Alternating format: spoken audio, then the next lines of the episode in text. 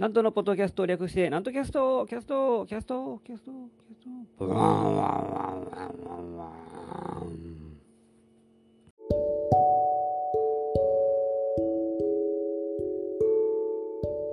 はい、皆様ご機嫌いかがでございますか？上方講談界の宮根誠二こと旭堂南斗でございます。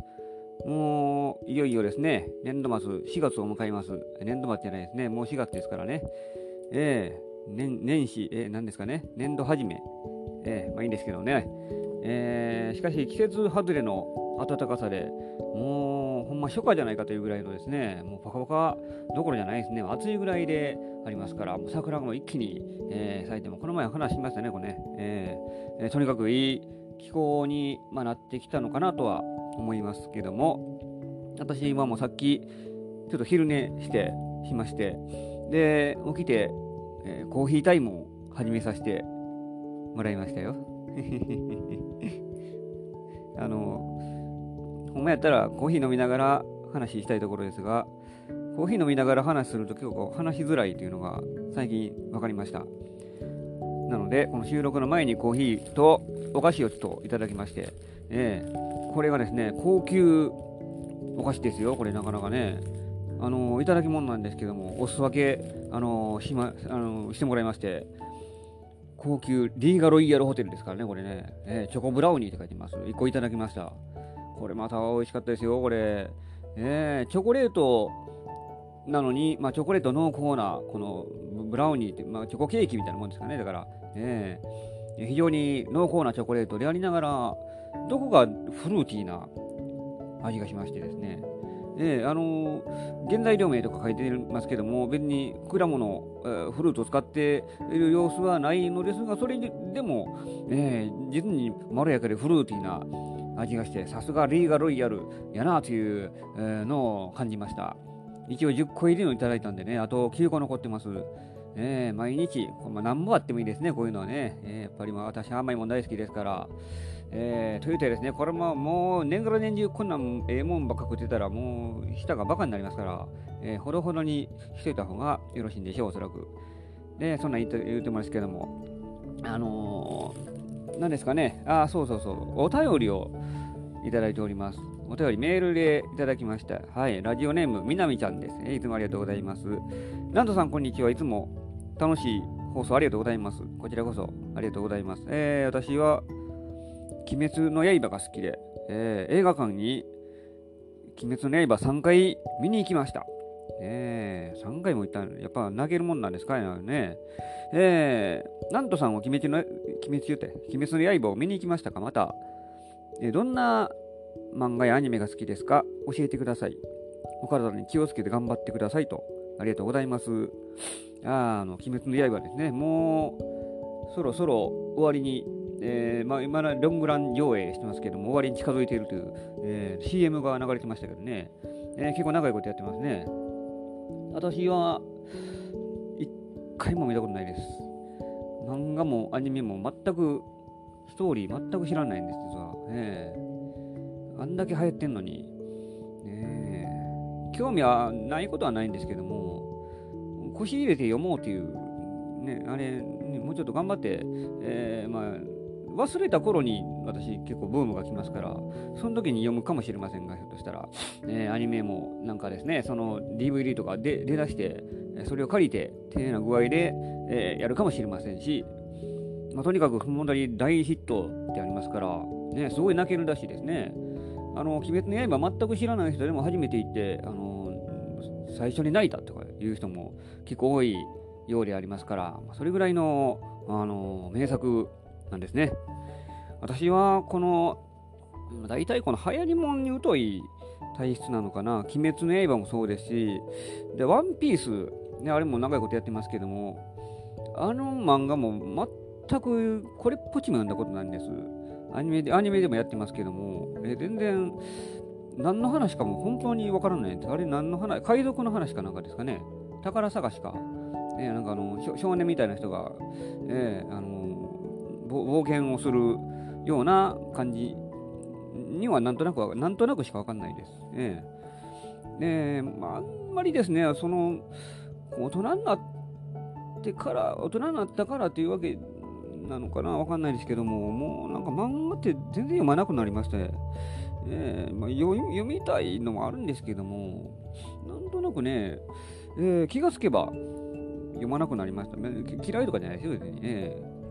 その時間があれば読みたいですし、読みたいなというのがあれば、それはもちろんね、あれですけども、子供の頃何読んでたかなというので、大体まあ、僕らの世代でしたら、えー、筋肉マンですね、やっぱり。えー、筋肉マンとか、あられちゃんとか、えー、あの辺はよく読んでました。で、あれですね、あと、鬼面組読んでました。ハイスクール鬼面組。私の姉がもともとこの鬼面組が好きだったんで漫画あ買ってたんですけども、それを、えー、私も読んでるうちに、小学校の頃ですけど、小学校やったかなせやな、えー、えー、なんか気がつけばハマってしまいまして、めっちゃ面白かったですね、あれ、当時。ねえ伝説の漫画なんです。えー、ギャグ漫画ですけども、最後、弓やったというオチ、一番タタブーとされてるのをあえて、ね、エンディングに最後に、えー、するというなかなか斬新な映画あの漫画やったんですけども鬼面組は、えー、読んでましたけどもあれも当時はギャグ漫画としてめっちゃ面白かって見てたんですけども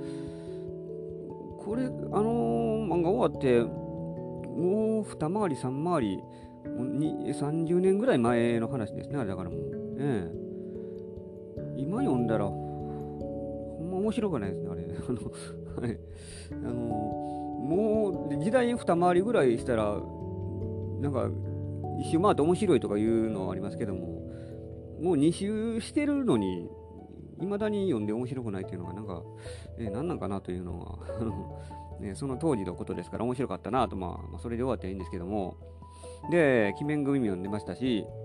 中学の頃バスケ部やったんで、スラムダンクも、あの読んでました。でもな、私が一番好きやったのはですね、足立みゆきの、あ、ああの、足立、え？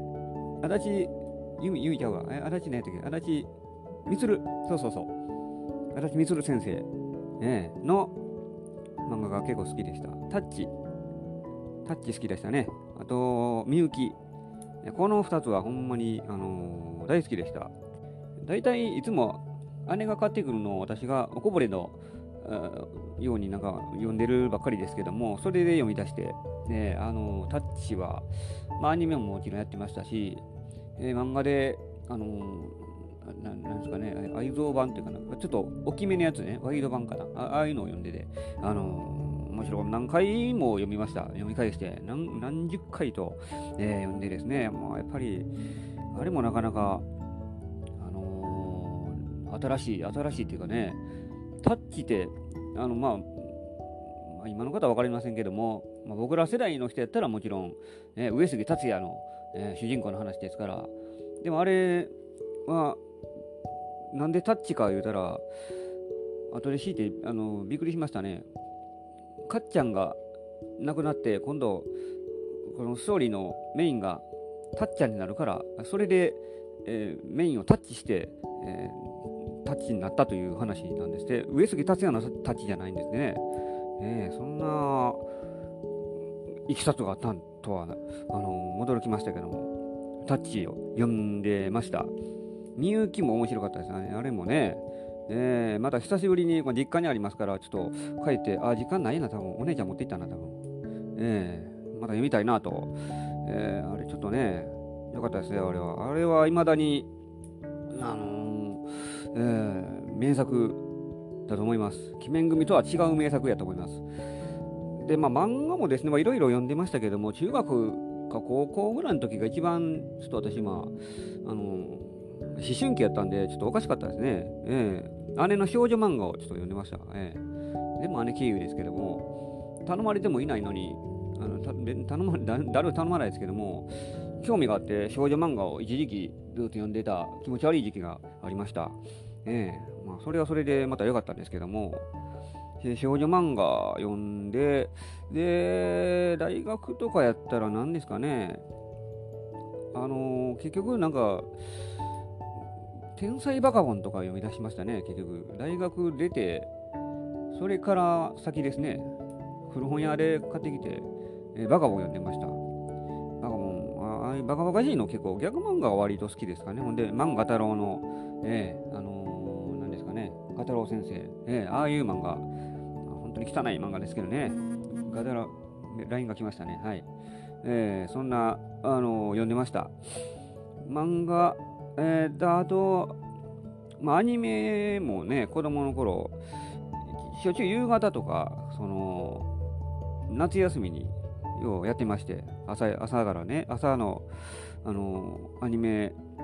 子供アニメ大会でね、で、怪物くんとかやってましたし、で、だいたい夕方やってる言うたら、キャプテンとか、ときめきトゥナイトとか、パタリロとか、ああいうの、あのもう何回も繰り返し、えー、やってましたから、夕方にね、帰ってから、学校帰ってからようあの見てまして、ね、あのああいうのも、うん、パタリロは結構、あのあんまり内容で言ったら子供が見る内容じゃないですけどね、あれも。ええそれでも普通になんか子供が見て、まあ、ギャグ漫画と思ってなんか素直に私は見て、えー、ましたけども、今見ると、それはそれでなんか、今見た方が逆に味わい深い、あのー、まあ、話の内容とかですね、そういうのが、あのー、感じます、パタリロ。ね、で、あのー、まあ、漫画アニメもそうですが、で、私、あの、あれですわ、4コマ漫画結構、最近、大人になってからかな、やっぱり、この、ちょっと好きになってですね、あのまあ、読売新聞は時間と出ましたから、えー、あれ、あの読売やったら、僕らやったら、鈴木よしり先生のあの、ね、3割軍、3割軍ね、あれ読んでましたし、コボちゃんは今でもやってます、コボちゃん。あの子供の頃コボちゃんあんまり好きじゃなかったんですけども、そんなに面白いなというのはなかったんですけども、大人になってからあり読むと、これええなというので、上田正先生すごいですね、やっぱり。なんか奥が深いですね。キャッチーな感じじゃないけど、うん、なんか、なんとなく、世代が行くにつれ引き込まれていく、そういう魅力がある気がしますね。えー、コボちゃん、今でも、あのー、大活躍です。えー、知らん間に妹が生まれてますからね、もう。えー、永遠の少年やと思ったら妹が生まれるという、あのー、あれもびっくりしましたけども、なんでカラーにすんのかなって、いまだに疑問なんですかね。カラー、4コマ漫画で普通白黒でいいやんと思う。わざわざあのカラーにして今続いてます。いまだにあれ疑問なんですが、あの色塗るのめんどくさいやろと逆に思ってしまいましてですね、カラーである必要性がどこにあるのかなと思いながらも、でもやっぱり、えー、あれだけ続いてますから、もうあれも2万回ぐらいやってるんですか、連載は。えー、なんかいいこと続いてますね。コボちゃん。面白いですよ、あれも。で、あれです、あのまあ、僕ら世代というかね、その一つ前ですけども、富士山太郎というのがありましてね、佐藤三平先生ですか、えー、あれのあの単行本の漫画を、あのそれも買いまして、えー、読んでました。今でも実家にありますけども、まあ、あれも昭和の40年代ぐらいの話かな。40年代、50年代あたりの話でですね、結構その頃の風刺の漫画ですから、えー、あの生まれる前はどんな時代やったんやろうっていう興味もあって、えー、あれもあの好きです、ああいうのも。サラリーマンの話ですが、4コマ漫画っていうのはね、あのー、まあ、どれだけあのセリフを少なくして話を表現できるかというのがいかに、えー、想像力を、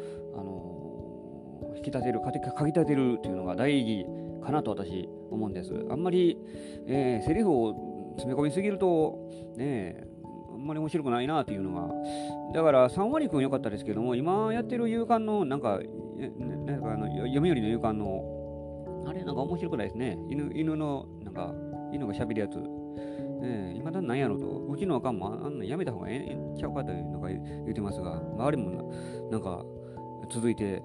えー、まして、まあ、ゆその読売夕刊もその鈴木よし先生が亡くなって、しばらくずっと漫画なし状態やったんですが、まあ、そこへ来てですね、その今やってる犬の、えー、漫画やってます。えー、あれ、あれもなんかもうええ加減やめたええのかな いや、そんなことないですけども、ね、4コマ漫画、あの好きですね。今で、あと、朝日新聞の、あれですか、あのひひ上がり寿先生の、あれね、地球防衛軍地球防衛軍のあの人々かな？なんか、あの、えー、朝日は撮ってないですけど、あれですけども、ちらっと読んだら、ああいうの面白いですね。で、あれ、えー、ねてか、忘れた。あの、あれ、石井久一さんの、ね、忘れましたけど、ああれ、あの辺が、あの、結構、ああいうタイプが好きです。で、産経は何やってるか知らないです。ね、毎日産経はなんかよくわかんないんで、えー、その辺が4コマ漫画の世界っていうのはね、なかなか、ね、で、あのー、テレビで、えー、ちらっとですね、あテレビじゃないですか、その、あと、サザエさんですね、サザエさん。そうそうそう。ね、4コマといえば忘れてならないのがサザエさん。ね、でまあ、アニメは、うん、アニメも見見るときもほぼ見ないですね。漫画はいまだによう見ます。あのうちでも時々あ見てますから、漫画は面白いですよ、やっぱり。何年経ってもあの色あせないですね、ああいうの。さすがは、えー、サザエさんやなと。長谷川町子先生はずっと、えー、漫画描いててアイデアが出ないので、えー、昆布をしがみながらあのアイデアをひねり出してたというのを、あの言ってましたから、ね、今後しがみすぎてちょっと意を悪くしたと、えー、本人がおっしゃっていたようでありますが、まあ、あのそれぐらいですね、もう漫画家の方はもうアイデアを絞り出すというのがもう本当に死ぬような思いで毎日、えー、されているようであります。ね、それで本当に、まあ、長谷川先生も結局胃が悪くなってもう胃潰瘍なって胃が、まあ、最終的に胃がんで亡くなったんですけども、まああのね、これぐらいストレスが、えー、たまらないんですね。毎日締め切りに追われるわけですから、えー、アイデアが出てこないというのがもうそれ本当にもう苦しいでしょう。海の苦しみ死ぬ思いで、えーね、僕らにしたら4コマやからもうすぐできるやろというような感じで、ね、簡単に見ますけども読む方がいいですけども考える方もう大変です。ええ、なんでこんな仕事選んだやろという後悔する人多いでしょうね、おそらく。えー、で、まあ、ずっと座りっぱなしですから腰を悪くしたり、えー、地になったりする人もまた中にいるでしょう。ね、そんな中でこの長谷川先生、ね、立派な方ですね。あの方は、えー、素晴らしいです。で、あのー、最後にですね、この漫画の話で、えー、この間までですね、この浦沢直樹先生の、なんか、まえーま、E テレでやってたあれありましたね、なんか漫画塾かわかんないですけども、漫画家の方をゲストにして話して、えー、その実際に書いている様子を見ているというのをですね、えー、流す、あれを結構時々見てまして、私、すごい興味あったのが、その、まあ、アイデアはそうですけども、この漫画を実際に描いてる様子っていうのがやっぱり面白いですね、あれ。ペンを使い分けて、あの線を表現したりするのが、あのとても面白かったです。私がチラシをあの自分の、えー、その手作りで、手書きでチラシを作ってるもんですから、そこにですね、でまた以外いつも日付と内容うんぬん書いて、で、ちょっとスペースが余るので、あのどうでもいいイラストを描くんです。スペース埋めるためにイラストを描いて、なんか最近そっちの方がメインになってきてですね、えー、いかにこの表現を、あ私も空で空を描けないですから、いろいろあの画像を見ながらとか、えー、やってますけども、えー、その表現の仕方、線の入れ方とかですね、結構、えー、漫画家じゃないのになんか細かい筆筆ペン使ったり、細いちょっとボールペン出してですね、あれしたり、えー、逆にほんまに薄い色のペンをしてですね、えー、その背景のこう線線描いたりですねああいうのをあのするもんですからそういう芸の細かさを出すというのが、あのー、この私のチラシの一つの魅力であります。えーえー、芸というのは講談にも通じるわけであります。ね、イラストでも手を抜かない、えー、講談にもこのこの芸の細かさを、えー、私の講談にもこの芸の細かさが出ればいいんですけどもなかなかそうはいかないのが、現状でありまして、このラジオもなんか視聴回数がだんだん減ってきたのかなと思って、えー、心配になっておりますが、まあ、それでもまだまだ続けるつもりですので、これからも聞いてください。今日は漫画の話をしました。いつもお便りありがとうございます。